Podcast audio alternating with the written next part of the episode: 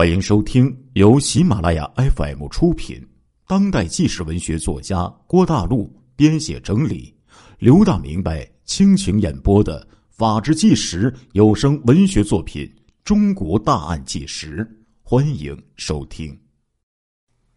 一九八七年呢，这是河南省洛宁县人们切实难忘的一年。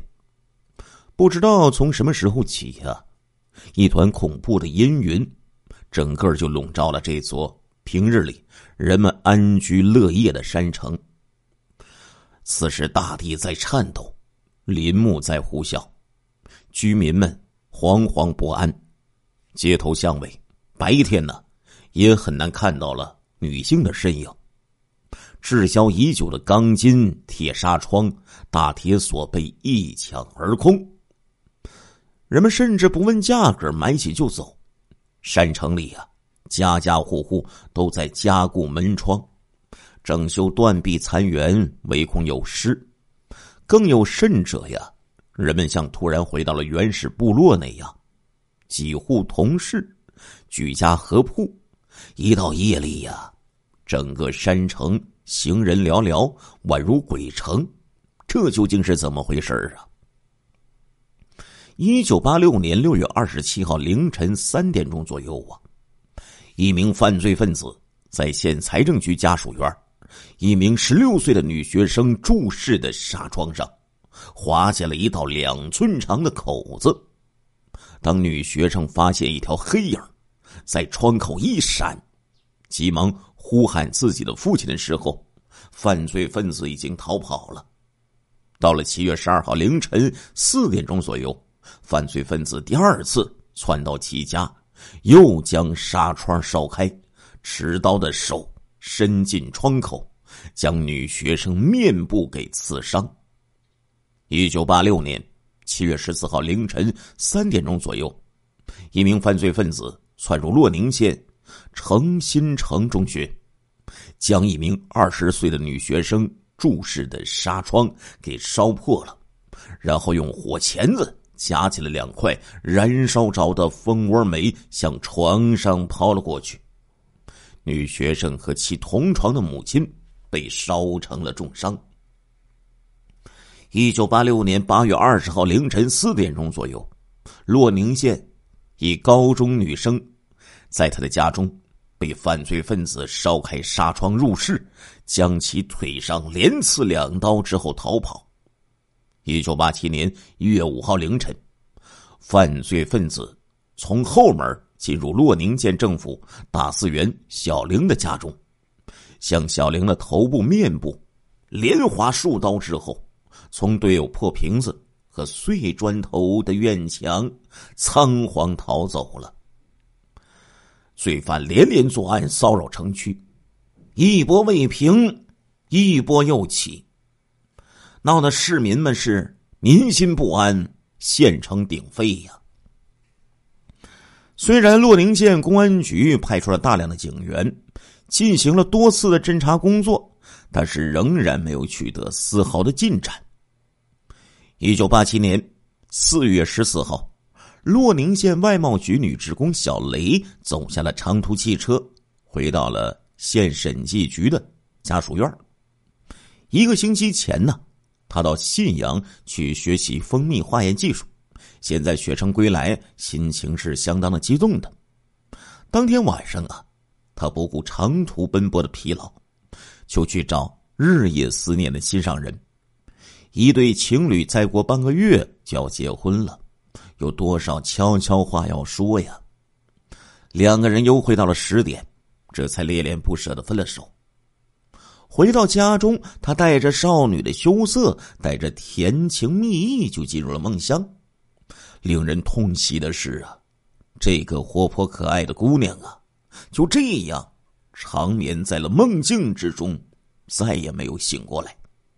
同床的妹妹半夜发现，姐姐脖子上血乎乎的，早就已经死去了。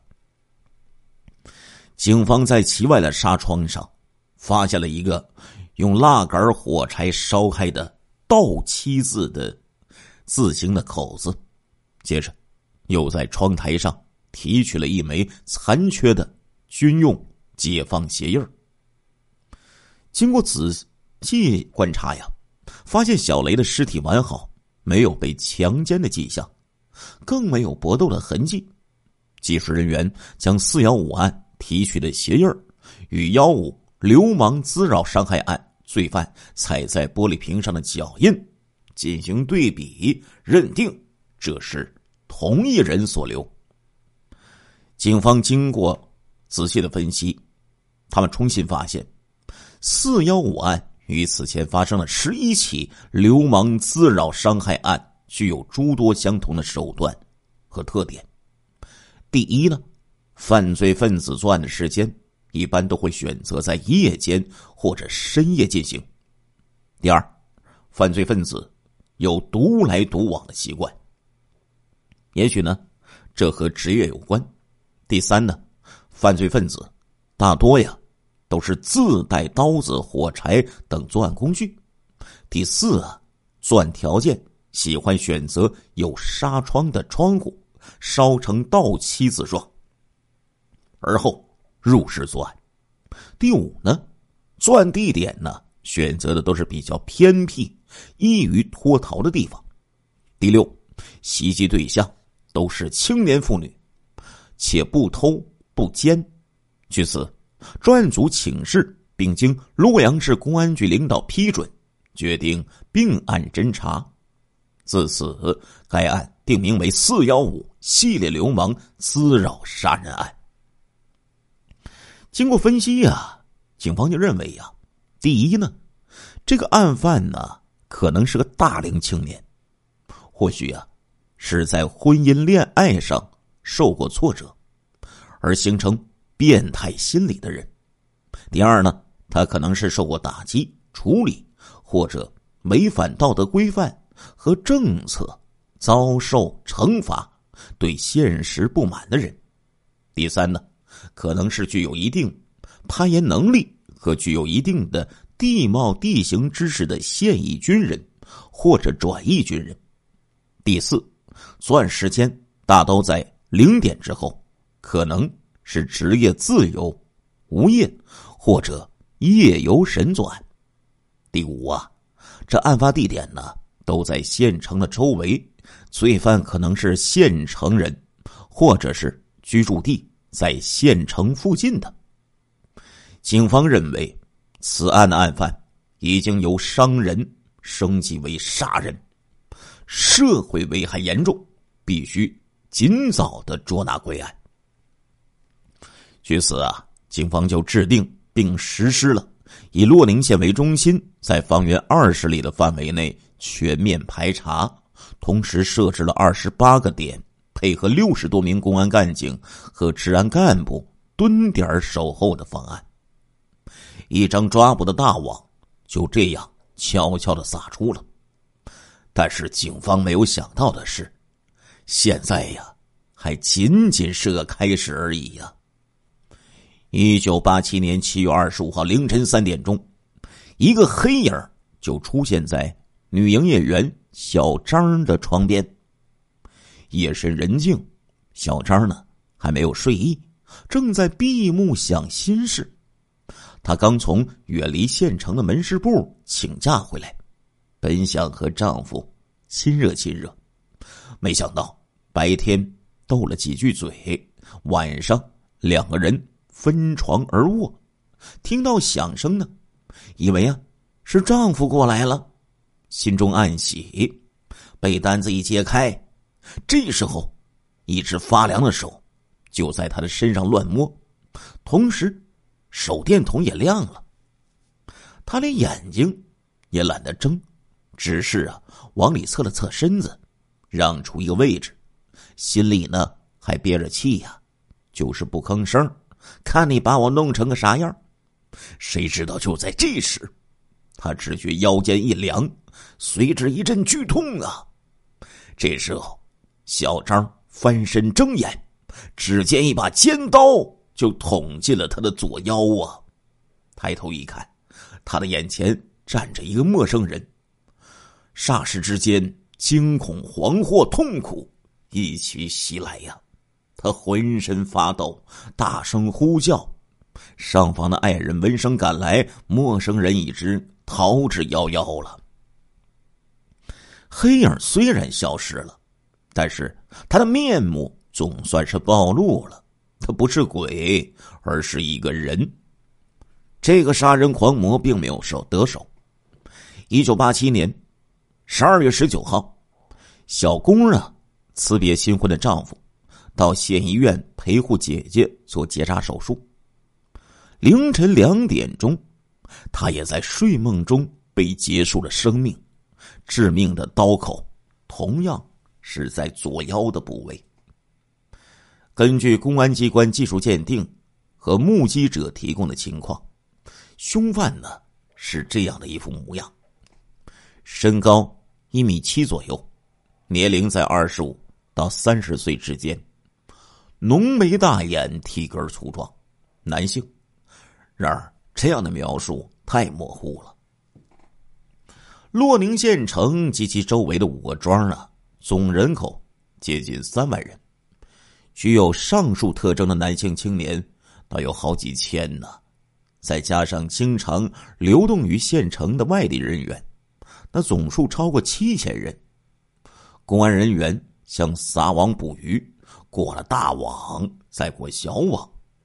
硬是将七千人中的可疑者一个不漏的过滤了好几遍。过滤的结果啊，是破获了重大的案件八起，一般的案件三十起，抓获形形色色的犯罪分子一百六十多名。可是就是没有发现那个凶残的恶鬼。最可恨的是，当公安人民人员呢日夜苦战的时候。这个匪徒竟然敢斗胆对着干，继续行凶杀人，猖狂之极呀！就那么四五平方公里的地面，就那么几千口人，为什么不见踪影呢？难道他真的向妖魔鬼怪学了一手，有什么隐身之术不成吗？案件发展到此，这已经远远的超出了洛宁县警方的能力了。洛阳市警方闻讯派出精锐的刑侦人员前来支援，然而八十多人的专案组全力追查，但是仍然没有任何线索。而令人吃惊的是，这个恶魔居然顶风作案，而且就在洛阳刑侦力量来到洛宁协助破案时，主动出击了。一九八七年十二月二十四号，一个寒意袭人的凌晨，也就是杀害小工的第五天，这个凶神恶煞长途奔袭，跑到了离洛宁县城一百八十里的洛阳市肉联厂，从下水管道爬上十二楼，将二十六岁的张云及其一岁半的幼子杀死，开胸破肚，割乳掏肝。然后他在墙上画了一个裸体的女人，将尖刀刺进女人小腹，旁边还提上了字：“杀猪的大姑娘们，你们好狠呐！我真想脱光屁股，让你们把我杀了吃肉，像杀猪一样过过肉瘾。杀戮啊，并没有停止。”一九八八年四月九号，十四岁的中学生小凤看完电视剧《西游记》，哼着借问路在何方的歌曲进入梦乡，同样一睡不醒啊。留在人们眼前的是一幅惨相：他的脖子被人砍断了，肚子也被人给剖开了。一九八八年四月十号凌晨两点钟。也就是中学生小凤被杀后不久，这个恶魔的身影就出现在城郊李青的床前，手电的青光刺醒了李青的丈夫。这个青年汉子发现了凶手，吼叫着翻身下床，准备和凶手拼斗。他还没有抬起手来，只见刀光一闪，一柄尖刀就捅进了李青的腰部。